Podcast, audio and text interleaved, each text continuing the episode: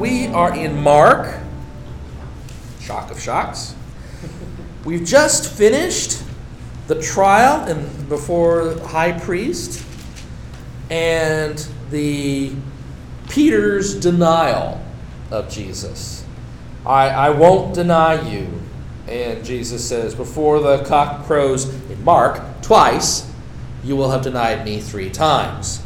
And so here he is outside waiting to find out what would happen. And he denies Jesus three times.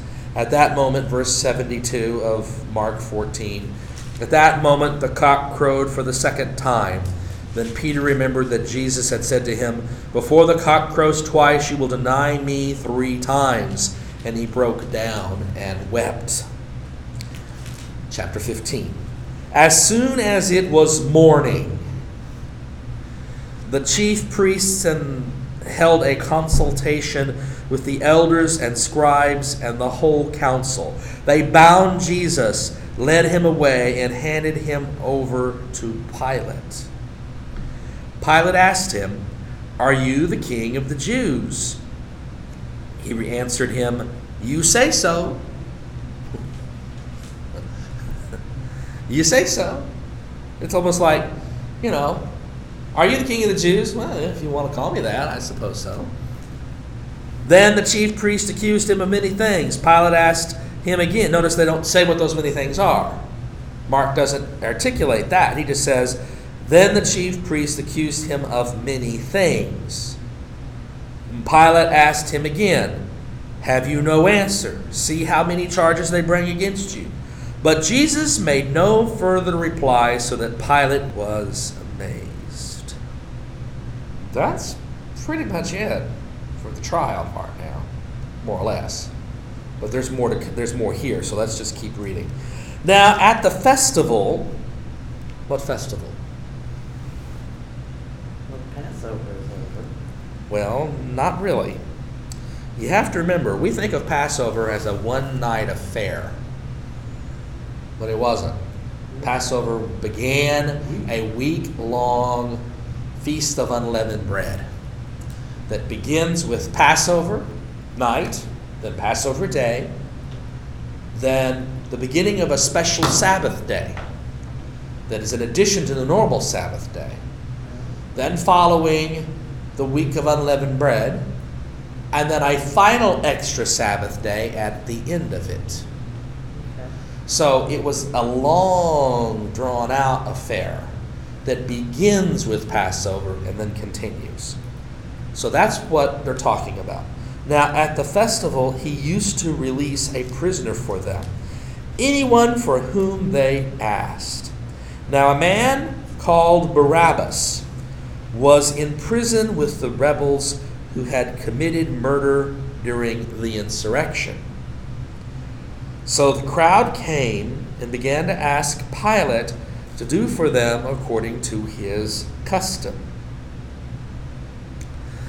Then he answered them, do you want me to release for you the king of the Jews?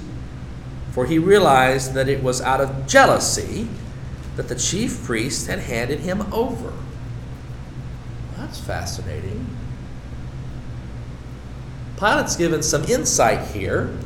I mean, he's he he, he thus far, you know, in Mark, he's kind of there, but he hasn't done anything. He asks a couple of questions, doesn't get really an answer to speak of, and thus hasn't decided what he's going to do. Instead, he turns to this thing. Do you want me to release for you the king of the Jews? And it says in verse ten, for he realized that it was out of jealousy that the chief priest had handed him over. Jealousy. That's a totally different motivation than we've seen. Yeah. At least officially. Who, I'm sorry, who's jealous?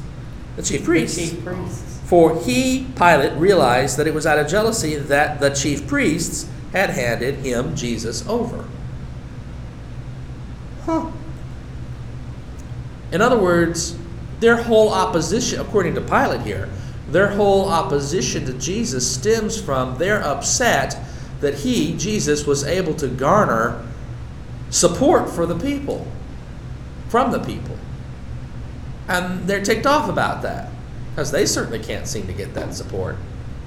Most of the people of Jerusalem and the people of the countryside are ticked off at them because they've been con- you know, consorting with the, with the Roman occupation forces and allowing Greek cultural influences to change the their their daily practices. And that's just, that's just wrong. And, and so they're a little bit jealous that Jesus, here's this, you know, essentially uneducated rabbi from Galilee, has a strange accent, he comes down here, and he's able to get them to greet him with a, you know, a donkey and Hosanna in the highest. I mean, they're they're kind of jealous of that.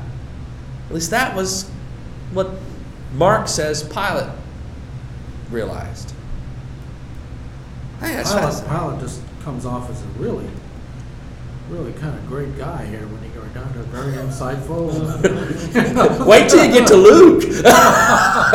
Wait till you get to Luke. Yeah. I mean, this is this is a I mean he, a little insightful, somewhat indecisive. He decides not to make a decision. He's trying to get out of this, but he's not willing to really make the decision.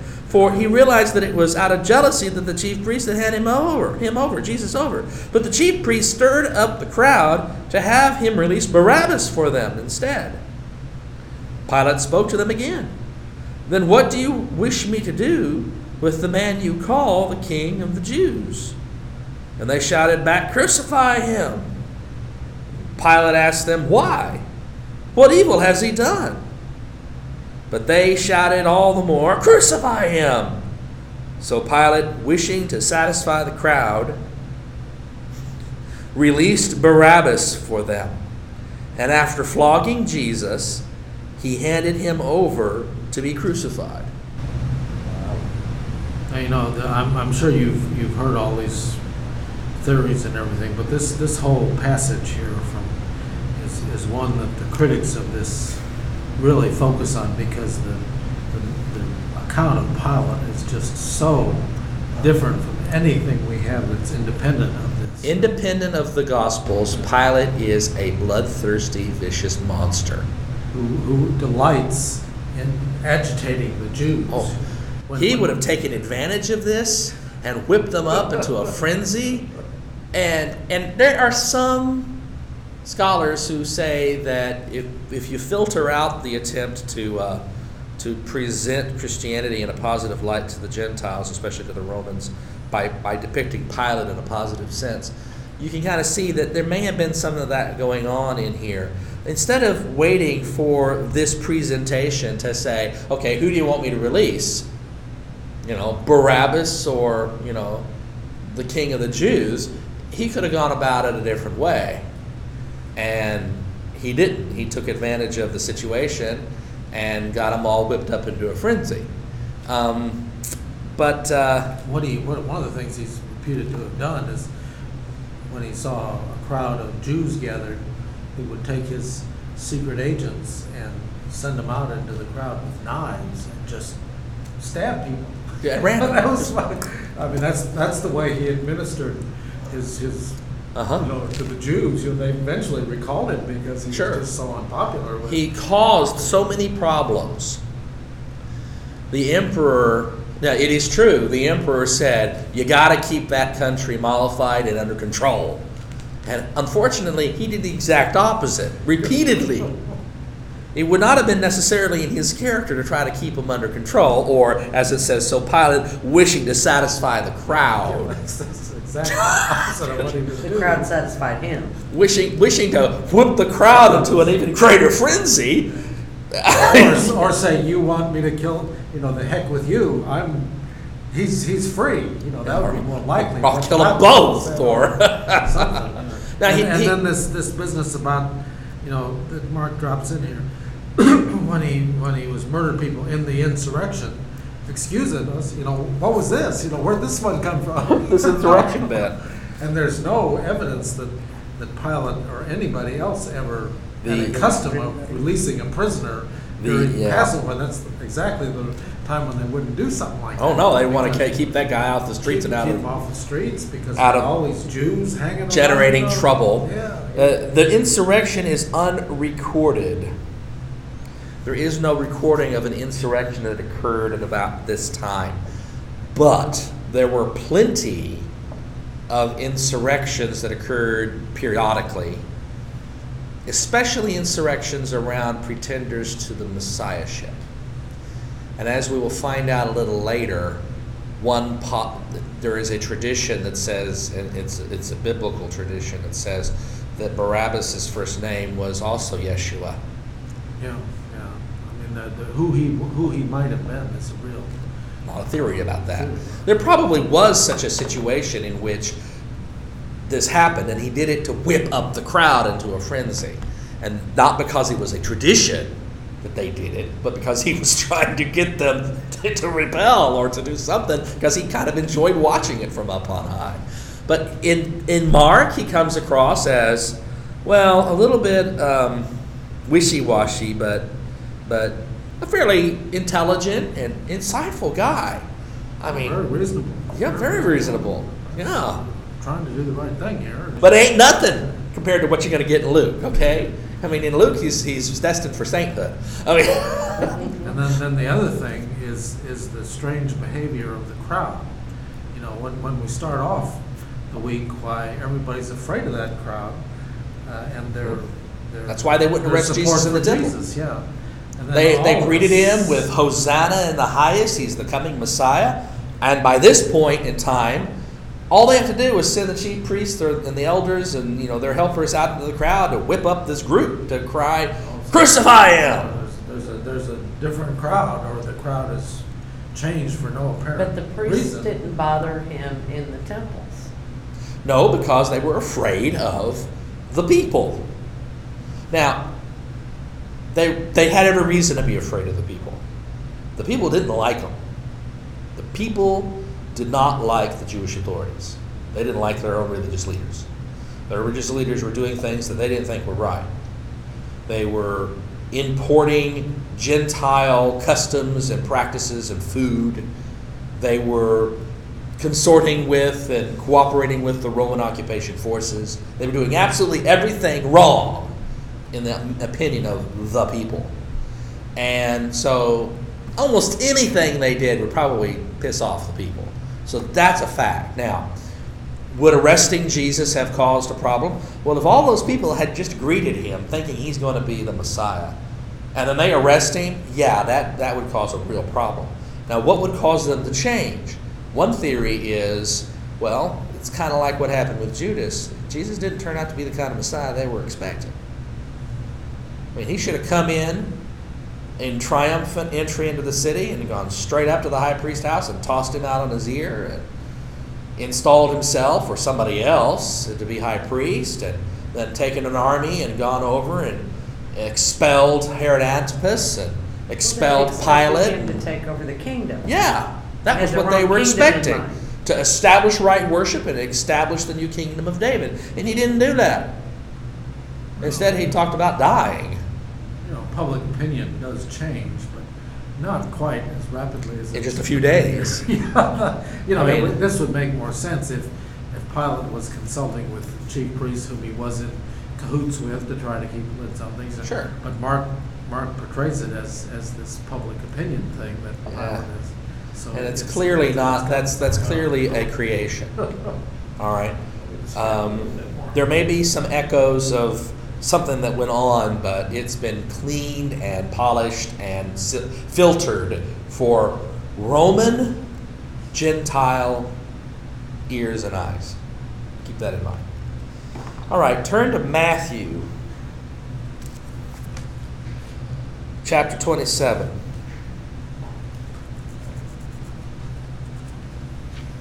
Matthew twenty-seven. When uh, beginning at verse one, again, it's the exact same place that we left off in Mark. Peter has denied Jesus three times, and the cock has crowed. So Mark, so Matthew twenty-seven, verse one. When morning came, all the chief priests and the elders of the people conferred together against Jesus in order to bring about his death. They bound him, led him away, and handed him over to Pilate the governor. Now, that, that part, that's essentially straight out of Mark. But now we get something different. When Judas, his betrayer, saw that Jesus was condemned, he repented. Well, that's interesting. Interesting utilization of wording. He repented and brought back the thirty pieces of silver to the chief priests and the elders. Now, this is the guy who's betrayed Jesus. This is the guy into whom the devil had gone to get him to betray Jesus.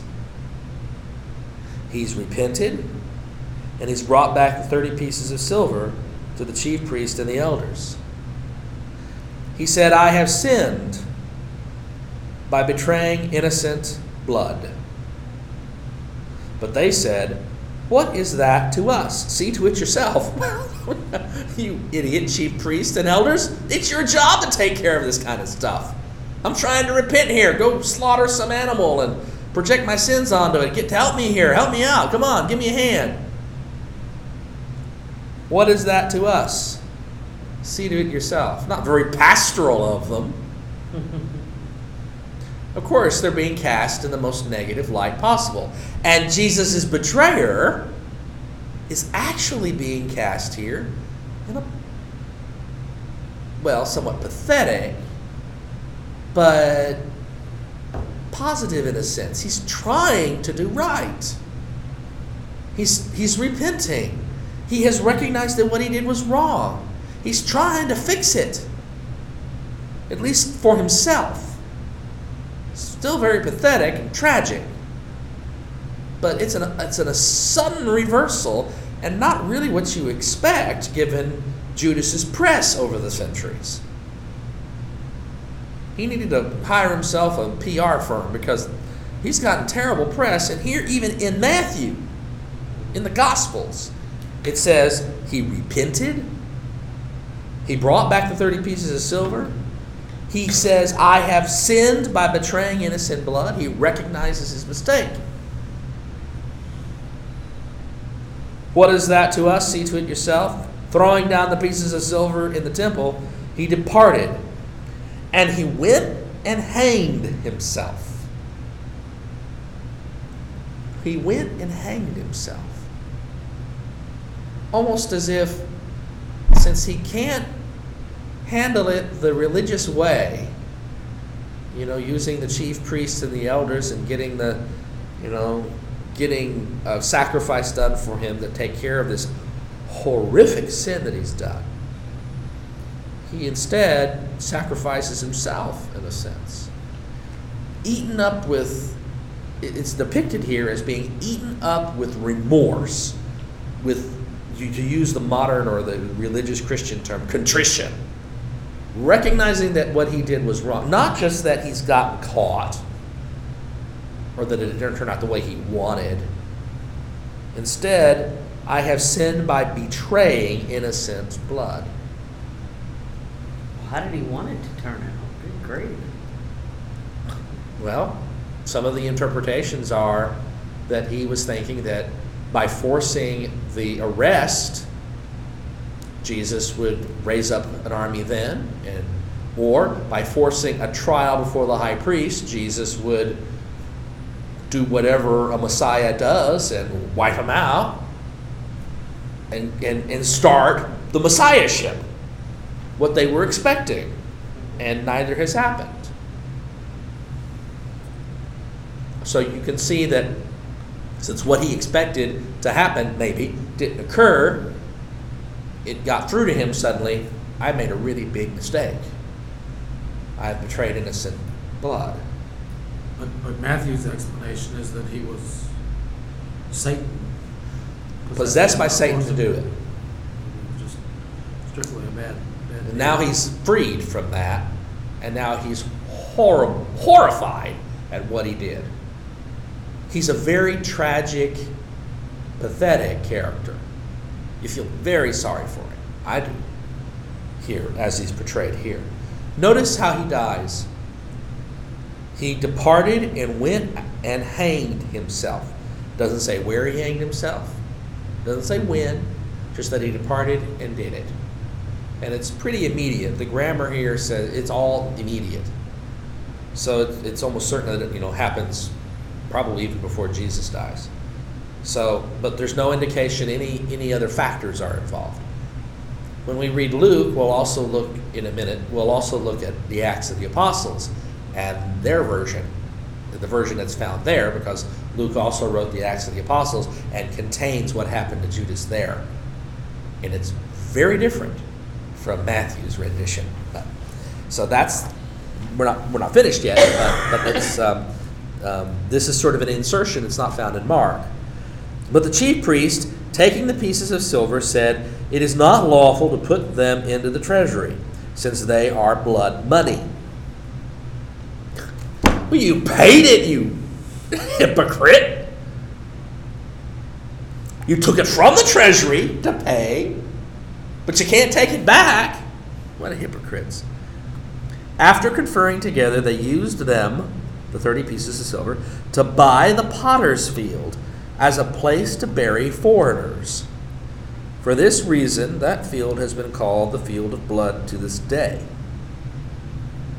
Then was fulfilled what is spoken through the prophet Jeremiah. And they took the thirty pieces of silver, the price of the one on whom a price had been set, on whom some of the people of Israel had set a price, and they gave them for the potter's field, as the Lord commanded me.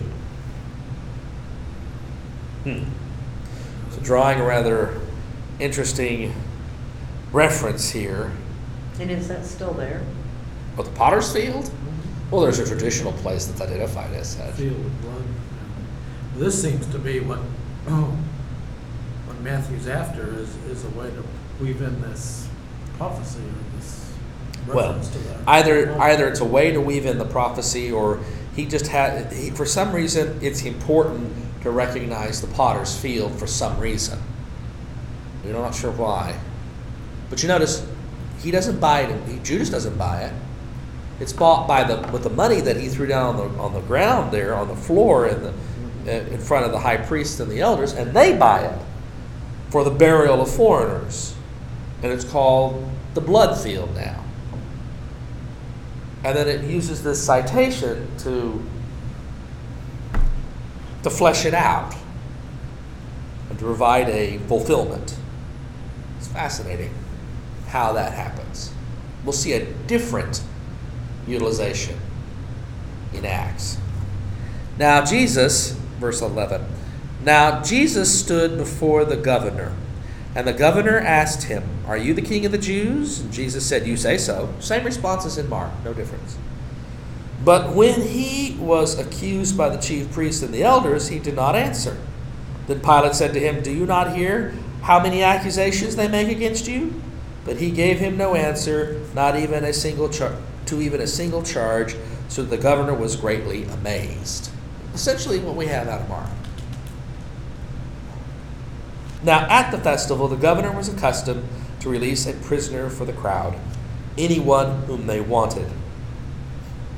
At that time, they had a notorious prisoner called Jesus Barabbas. "Whom do you want me to release for you, Jesus Barabbas or Jesus who was called the Messiah?" For he realized that it was out of jealousy that they had handed him over. So the same internal insight that Mark reflects, we see here in Matthew as well. While he was sitting on the judgment seat, his wife sent word to him, "Have nothing to do with that innocent man, for today I have suffered a great deal because of a dream about him." Now, that one itty-bitty little reference has produced so much apocryphal story. It's It's almost ridiculous.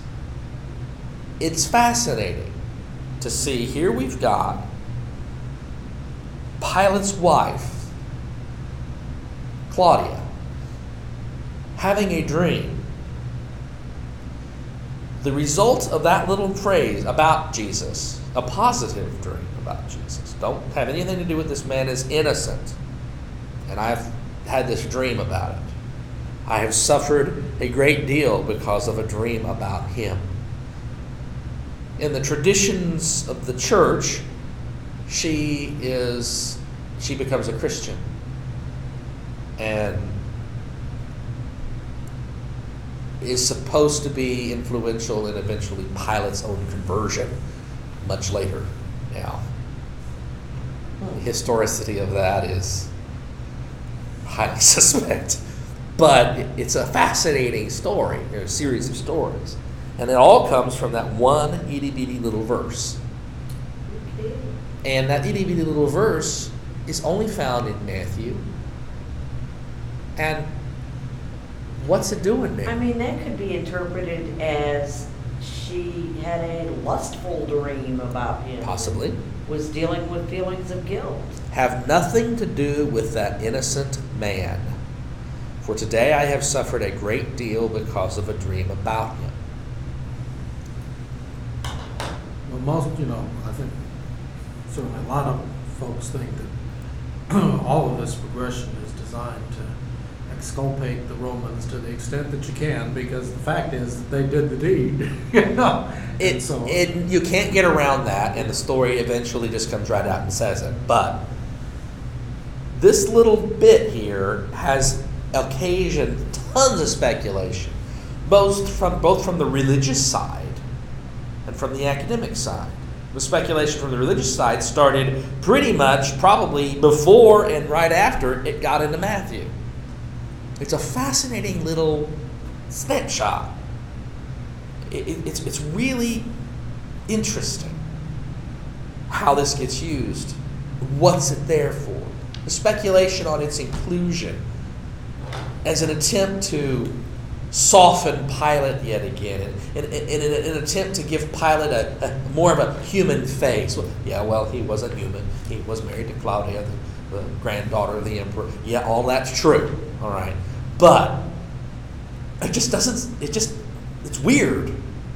First of all, there is a good historical question as to whether or not Claudia would have been in Jerusalem and not back over in Caesarea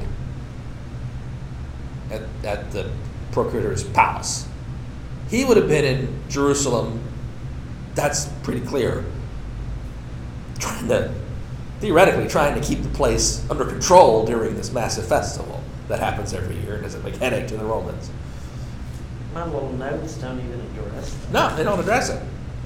Most commentaries skip it. Yeah, buddy. Totally. It's fascinating. And then the source, assuming she didn't convert and, and spill the beans, you know, you kind of wonder how in the world would anybody know about this. Where did this come from? Yeah. Exactly. It's, it's a part of traditional lore that Claudia became a very early Christian, one of the earliest Gentile converts. It's only in Matthew that, you know, you'd think this would be in Luke. In fact, that's the shock. You really think that this, this little bit, that verse would be over in Luke. It's found in Matthew, of all places. That's weird. It's one of those mysteries, and there is no real answer as to what that little bit's about.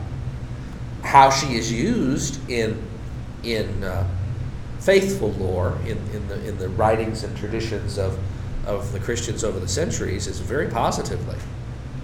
Very positively. She's even seen as one of the avenues through which Christianity entered into the imperial household that Paul talks about in the letter to the Romans. Well, it's possible. I mean, yeah, that's possible. I mean, it's possible that she was there. It's possible that she became a Christian. All that's possible. It's possible that Pilate eventually got converted. But, I mean, look, had Pilate been converted to Christianity when it claimed, when it, when the stories about him claimed that he was, had that actually happened, I think it would not have.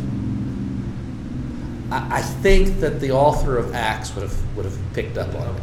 Yes. That's a pretty important event. Good story. The one who executed Jesus converts, is forgiven by Jesus and converts. You think that would be in the Acts of the Apostles, especially given how they're trying to influence Greek and Roman thought of, in positive characters toward toward the church. I think that tradition is spurious. Now, whether or not this bit about Claudia is, I don't know. I, it, the source for this would have to be Claudia herself. That's weird. That's weird. Um, let's keep going. Now, the chief priests and the elders persuaded the crowds to ask for Barabbas and to have Jesus killed. Now, here are these people. They've been, the, the chief priests and the elders have been afraid of these people for so long, and now suddenly they have the ability to convince them to, to change positions. The governor again said to them, "Which of the two do you want me to release for you?" It's almost like he's pleading with them. And they said, "Barabbas." Pilate said to them, "Then what should I do with Jesus, who is called the Messiah?" All of them said, "Let him be crucified." Then he asked, "Why? What evil has he?" He's trying to get them to tell him why. Why? What evil has he done? But they shouted all the more, "Let him be crucified." Now, so, excuse me. So, when Pilate saw that he could do nothing,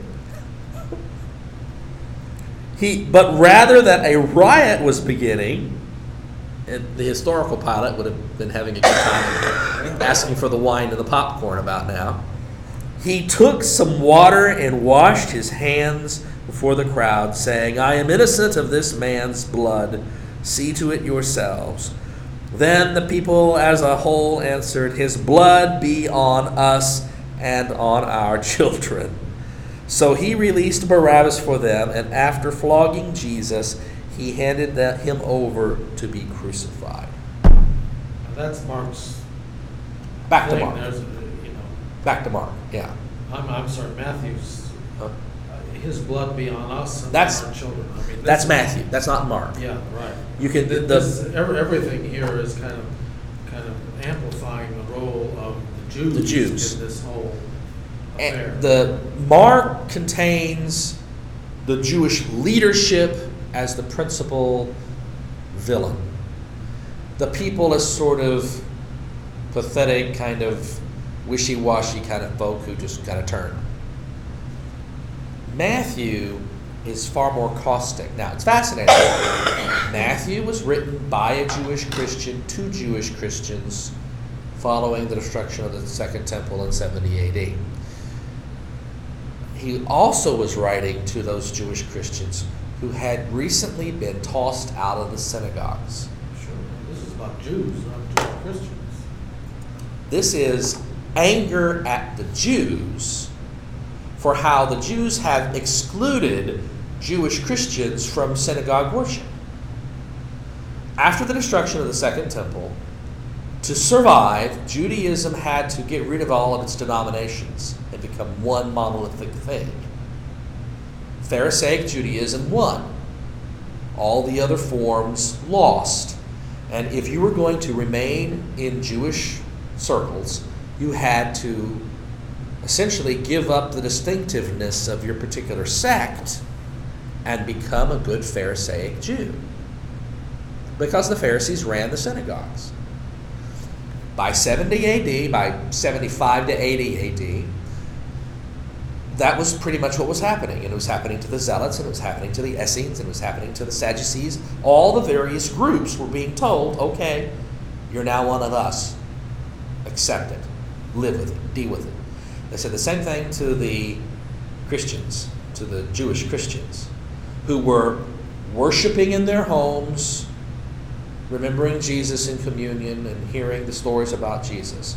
But on the Sabbath day, they were going to the synagogue and participating in the synagogue worship too. Well, this was no longer acceptable. You couldn't be different. And so they were tossing them out, making them leave the synagogue. Remember, in the Acts of the Apostles and in Paul's own letters, he tells us that his ministry would begin in a synagogue where he would find a few believers as well as regular Jews. And he would try to preach about Jesus and teach about Jesus until eventually he would get tossed out.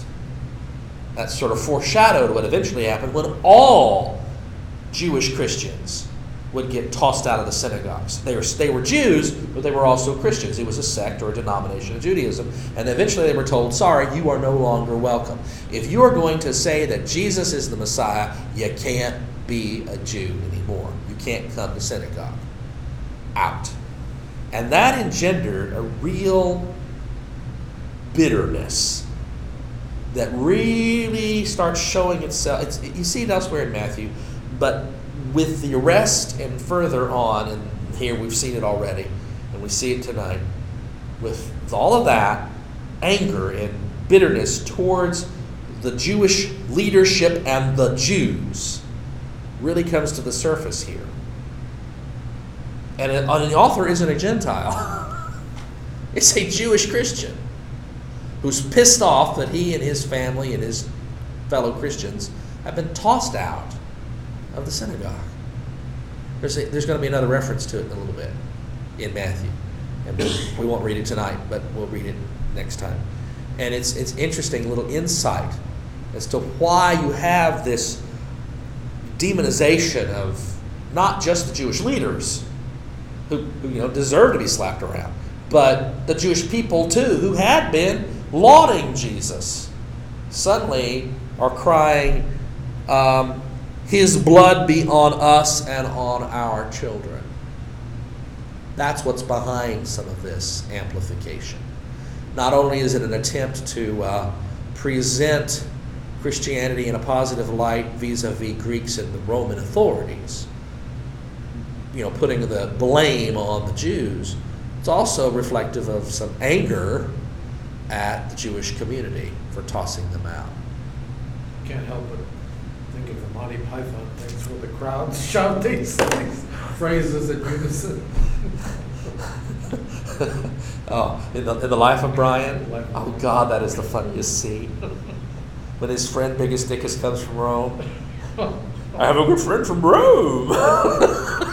Pilate is depicted as having a lisp. Oh, jeez. And his friend, Biggest Dickus, also has a lisp. And he get up there and says, who do you want me to release? Release Brian! Samson the Sadducee Strangler. And they finally get down to Jesus.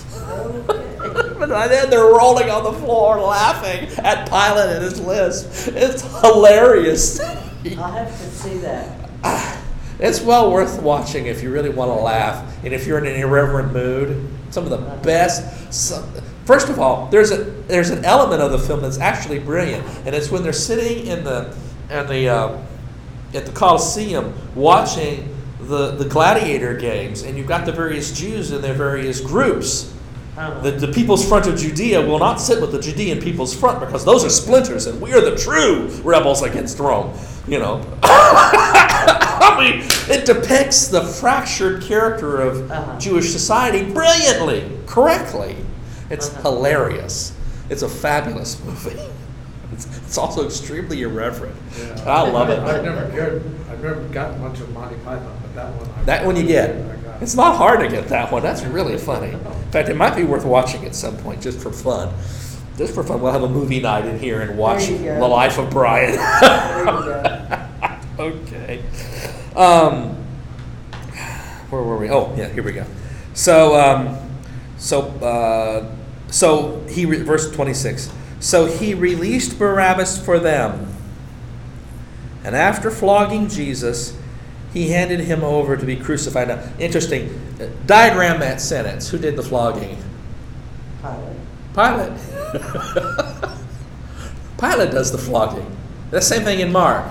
But it, the way it reads in this one, uh-huh. it says, um, then he released Barabbas for them, but after having Jesus scourged. After having Jesus scourged. He handed him over to which, which removes him from the actual job of swinging the whip. Right. But the more slightly more literal reading is, so he released Barabbas for them, and after flogging Jesus, he, Pilate, handed him, Jesus, over to be crucified. Yeah. Interesting structure of the sentence there. Um, notice that in both Mark and Matthew, the scourging... The flogging, it's pretty much brushed off.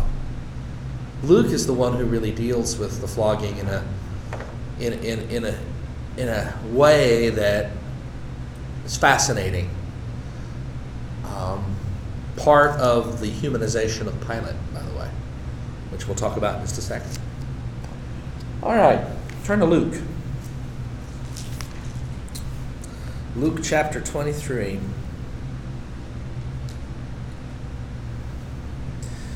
Remember, Luke inverts the sequence so that the trial occurs after Jesus, ha- after Peter has betrayed, uh, has denied Jesus three times. And then Jesus turns and looks at Peter, and then they go in for the trial. And the trial doesn't take place at night. It takes place in the morning. It doesn't appears not to take place at, at uh, Caiaphas' house, but instead appears to take place at, uh, at, at the council chamber. I mean, he's, in some ways, he actually does, Luke does a little bit of rehabilitation here, even of the Jewish leadership, which is a little strange, not what you expect. So here we have uh, verse uh, seventy of chapter twenty-two. All of them asked, "Are you then the Son of God?" And he said to them, "You say that I am." Then they said, "What further testimony do we need? We have heard it ourselves from his own lips." Chapter twenty-three. Then the assembly rose as a body and brought Jesus before Pilate. They began to accuse him, saying, "We found this man perverting our nation." Uh, now we're going to get to hear what they say to Pilate. "We found this man perverting our nation, forbidding us to pay taxes to the emperor, and saying that he himself is the Messiah, a king." That's fascinating. So here we get to listen to what they actually say to Pilate, that Jesus did. Then Pilate asked him, "Are you the king of the Jews?" And he answered, "You say so." Okay, now here we see Mark's influence there at verse three. Then Pilate asked him, "Are you the king of the Jews?" And he answered, "You say so." That that we've heard that now three times from Mark and from Matthew and from Luke. That's Mark's influence. The expanded list of the charges is from Luke and Luke alone. Then Pilate said to the chief priests and the crowds, and, and the crowds. Yeah, it's a plural word. Yeah. There's more than one crowd. Wow. Crowds. There you go. Crowds is. Crowds is. Active Jewish Liberation. And the People's Front of Judea, and the Judean People's Front, and the Free Palestine. And uh, then Pilate asked him, "Are you the king of the Jews?" And he answered, "You say so." Then Pilate said to the chief priests and the crowds, "I find no basis for an accusation against this man." Man, this Pilate guy's a pretty good guy, isn't he? But they were insistent and said, "He stirs up the people by teaching throughout all Judea, from Galilee where he began, even to this place." When Pilate heard this, he asked whether the man was a Galilean. And when he had heard that he was under Herod, that's Herod Antipas, Herod's jurisdiction, he sent him off to Herod, who was himself in Jerusalem at that time. When Herod saw Jesus, he was very glad, for he had been wanting to see him for a long time, because he had heard about him and was hoping to see him perform some sign. He, well, he wants to see a magic show. Mm-hmm. You're Herod Antipas. You've got a lot of power in Galilee. You've got soldiers under your command. Why couldn't he just have Jesus brought to him? That's interesting.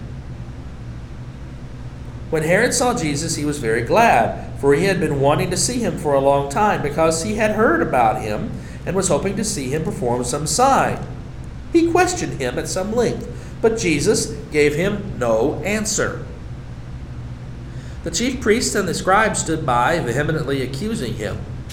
Even Herod with his soldiers treated him with contempt and mocked him.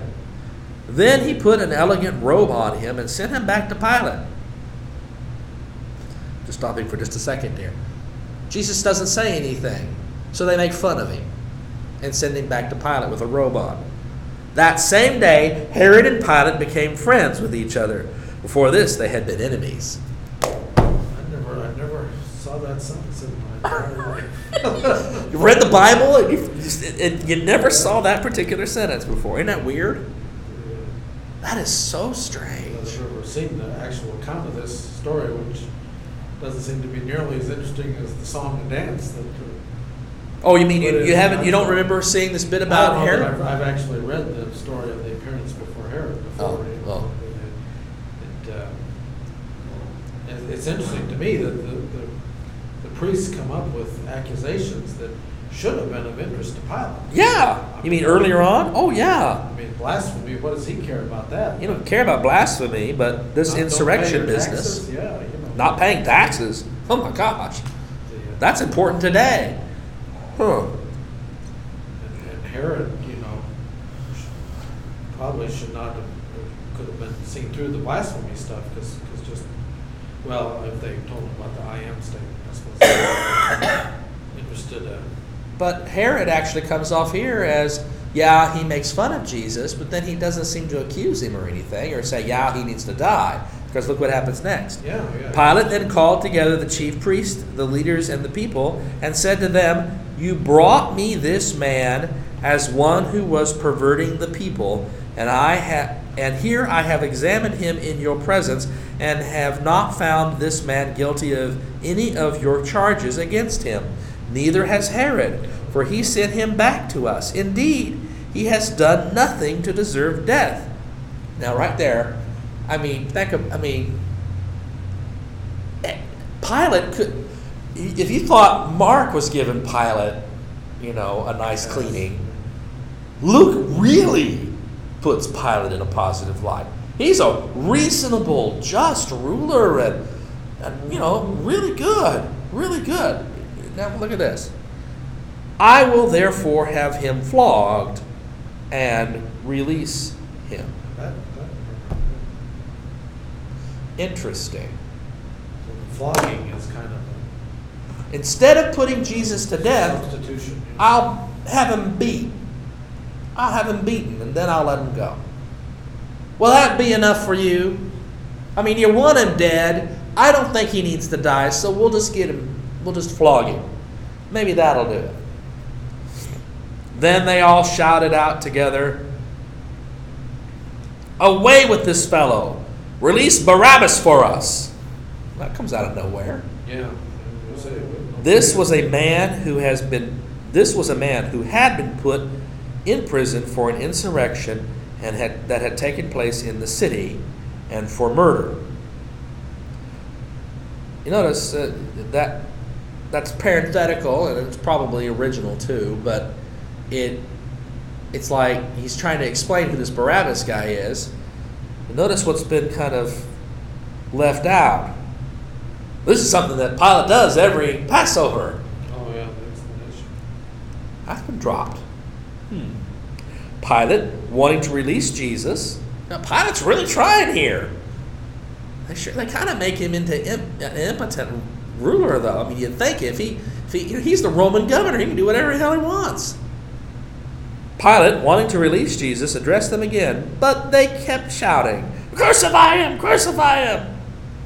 A third time he said to them, "Why? What evil has he done?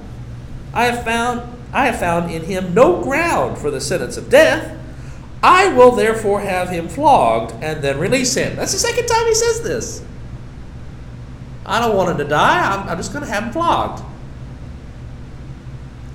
Oh. But they kept urgently demanding with loud shouts that he should be crucified, and their voices prevailed. So Pilate reluctantly gave, I added that, but that's the way it reads, essentially. So Pilate gave his verdict that their demand should be granted. He released the man they asked for, the one who had been put in prison for insurrection and murder.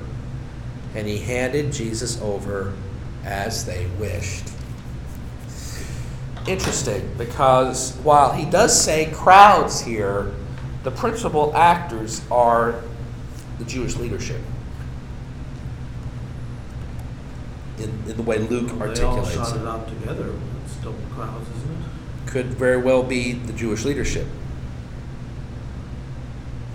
Because at verse thirteen, after Jesus comes back from Herod Antipas, it says, Pilate then called together the chief priests, the leaders, and the people. So the, pe- the chief priests are kind of leading the, this bit. But it's, there's no, his blood is on us or any of that no, stuff. That one statement is That's been left us. out. That's yeah. in Matthew alone.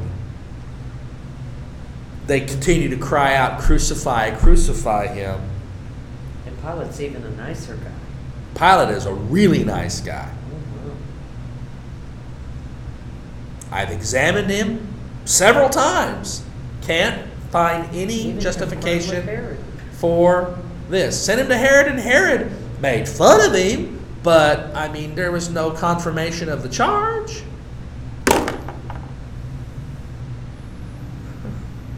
And the and the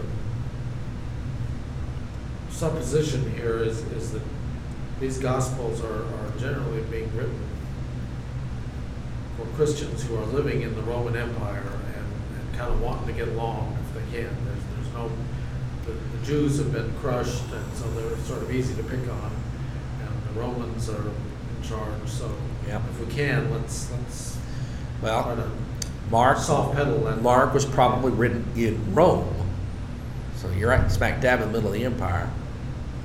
Luke was written in Asia Minor, Greece area, so you're in the midst of Gentiles. It was written to a Gentile Christian audience as well, some Jews, but mostly Gentile Christians.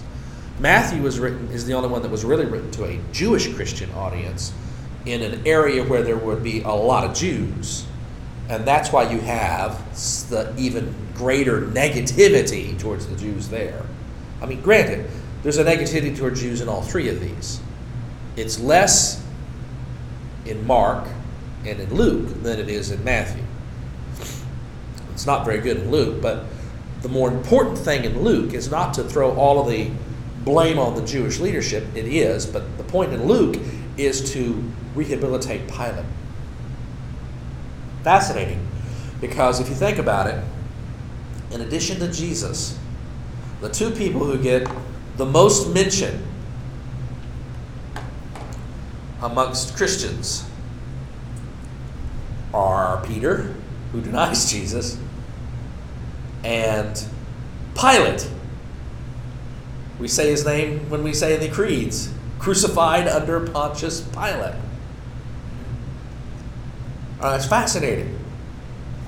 And yet, Luke rehabilitates him incredibly. Matthew, somewhat. Mark, he's just kind of there. Oh, okay. Don't, don't start fighting. Here.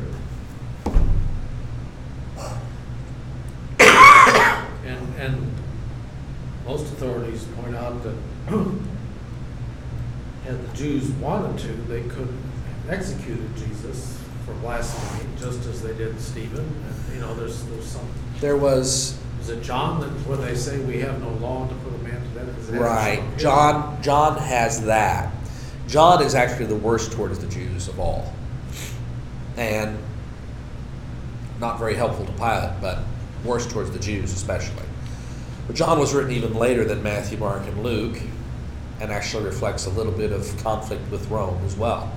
Um, so there's another factor going on there. Um, whether or not the Jewish leadership could have officially put Jesus to death themselves without Roman authorization, that's a question. Jesus saved people from stoning. Question is, weren't those stonings more in the form of a lynch mob instead of an official act of the government, the Jewish leadership government? Um, How about Stephen? Wasn't that Stephen was a lynch mob. That, the way it's described in Acts, it's a lynch mob. Uh, the question is, is it, could they have done it? Well, the Romans tended to delegate authority, great amounts of authority, to the local leadership on matters of local issues. And a religious crime like this that Jesus was charged with, blasphemy, would normally have been relegated to the religious courts. Whether or not the Romans had give, granted the Jewish leadership the authority to execute people officially, we don't know. We don't know. And the examples in the Bible of people being stoned and whatnot for religious crimes are all examples of lynch mobs. So sounds pretty much like what you're down to. They could have. You see, they could have handled it. They they could have handled Jesus in a lynch mob fashion.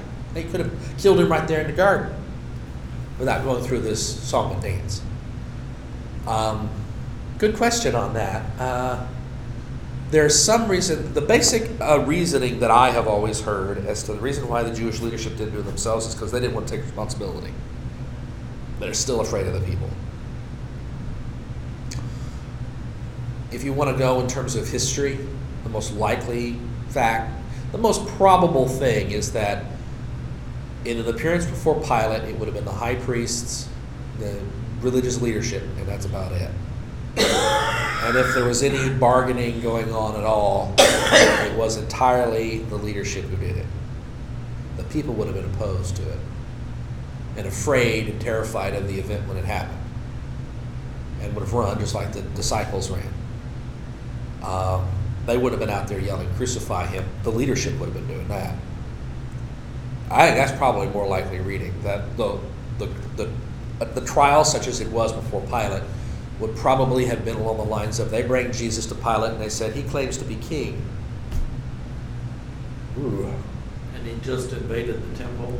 Uh-huh. You know, they gave evidences of, of evidence. He's a problem person who is claiming, essentially calling for insurrection against Rome, because only the emperor can de- decide who's going to be a vassal king within the empire. And so this is usurping Roman authority, and you need to get rid of it. You know, yeah, he's committed these religious crimes on our side, and that's why we really want him dead, but here are the reasons that you need to execute him for. And Pilate probably said, fine. Now, this flogging bit, one theory is that originally maybe Pilate said, no, flog him and release him. You'll probably die from the flogging. If they gave him the thirty stripes with the cat o' nine tails, yeah, he'd probably die from the flogging. From the flogging. And it's a good warning because it's really nasty, and it's done in public, and it's just about as good as a crucifixion. And then they said no, and he had it done. And then they said no, we want him crucified, we want him dead, and therefore he did it. But I, historically, I, I don't think there's any question that. You didn't, you, they had to push Pilate into it. So, so Luke just barely follows Mark, or, or would you he say follows that? Mark, but he adds a ton of stuff. He adds Herod Antipas. He adds the extras about all of the flogging, all that extra stuff. But he does follow Mark's basic framework, because when he first brings Jesus is first brought to Pilate, Pilate asks him the exact same question. Are you the king of the Jews? Which, by the way, would have been the charge that the Jewish authorities would have used against Jesus before Pilate. That's the insurrection charge. That's the treason charge. And he answered, "You say so," which is the exact same answer that we had in Mark and Matthew. And then the rest of the time he's silent. So the basic framework from Mark is there, and many of the words from, I mean, look, it goes, it's, it, chapter twenty-three goes all the way through verse twenty-five. The parallel section from Mark is chapter fifteen and goes through fifteen verses. fifteen verses as opposed to twenty-five verses. That's quite a few. There's a lot of extra material in there, including the trip to Herod. Matthew goes, chapter twenty-seven goes to the end of the story. It's twenty-six verses. But Matthew includes Judas. What happens to Judas? Luke includes the trip to Herod Antipas. Matthew includes the trip to Judas. They're almost exactly the same length. You take those out, you get the same thing, more or less, as in, as in Mark, but with Luke's additional material on trying to, to not release Jesus, not, not to have Jesus killed. Let's take a real quick look at Acts and see how Luke handles Judas. It's in chapter one of Acts, beginning at verse fifteen. Now, Judas is dead. He was one of the twelve. If the Jew, if the church's leadership is going to be headed up by twelve disciples slash apostles, then they need to have a new one. So they're going to choose one. And here is the justification for it. Beginning at verse fifteen. In those days, Peter stood up among the believers. Together with the, together the crowd numbered about one hundred twenty persons, and said, "Friends, the scripture had to be fulfilled, which the Holy Spirit through David foretold concerning Judas, who became a guide for those who arrested Jesus. For he was numbered among us and was allotted his share in this ministry. Now this man acquired a field with the reward of his wickedness, and falling headlong, he burst open in the middle, and all his bowels gushed out." Well, that's somewhat different. Matthew says he hung himself. Luke, writing in the Acts of the Apostles, says that he fell headlong, or possibly another rendition would be swelling up, depending upon depending upon the version that you're reading. There's a textual variant there. He either swelled up and then burst, or he fell headlong. He burst open in the middle, and all his bowels gushed out. Ugh. That's different. Now, a lot of people have tried to merge Matthew's rendition and Luke's rendition by saying he hung himself, the rope eventually broke. After he died, he hanging there dead, the rope broke, he fell, his stomach burst open, because you know, he'd been, he'd been dead for a while, so he swelled up. His stomach burst open, and it gushed out all over the ground. Okay. Makes more sense than just falling over, right? And it does, doesn't it? There's a reason why he fell over. All right. Verse nineteen. This became known to all the residents of Jerusalem, so that the field was called... Excuse me, I, I skipped a piece. I'm sorry. Let me back up. Now, verse eighteen. Now, this man acquired... Now, this man is Judas. Acquired a field with the reward of his wickedness. In Matthew, he, he, he gives the money to the Jewish leadership, and they buy the field. In Acts, he buys the field. Now, this man acquired a field with the reward of his wickedness. And that's where it happens. And falling headlong, he burst open in the middle. This became known to all the residents of Jerusalem, so that the field was called in their language Hakeldama, that is, field of blood. For it is written in the book of Psalms, "Let his homestead become desolate, and let there be no one to live in it, and let another take his position of overseer." There was a strong tradition about that field. Some sort There's something about that field that people don't like. That field gets bought with the money. The question is, who bought it? The Jewish leadership or Judas himself? Matthew doesn't say that Judas dies there. Matthew says that Judas gives the money back, goes and hangs himself, and the Jewish leader goes out and buys the field. Doesn't say anything about Judas and the field other than that. It's Acts and Luke writing it that puts the two together. He really, he really piles it on. He piles it on. Judas is not in any way, shape, or form a tragic, pathetic character in Luke.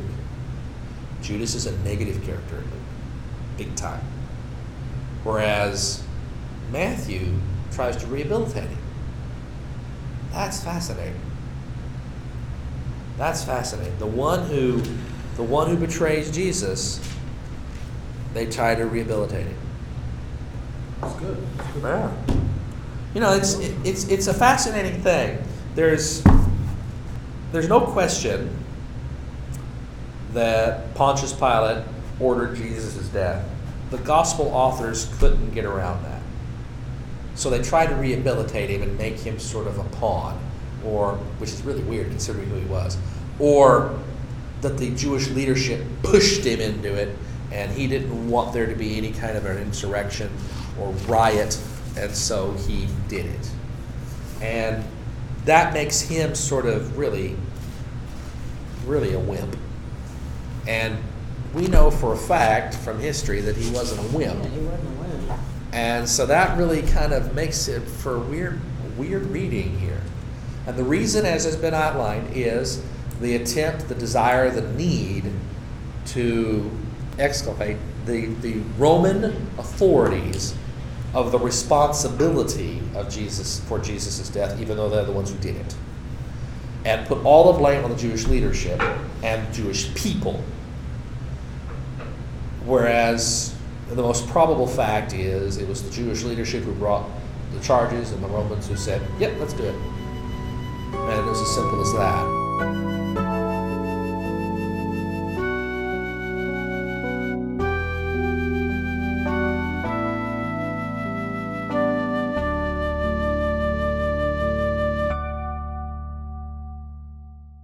You have been listening to a Bible study by Doctor Gregory Neal, Senior Pastor of Saint Stephen United Methodist Church and Rector of Grace Incarnate Ministries.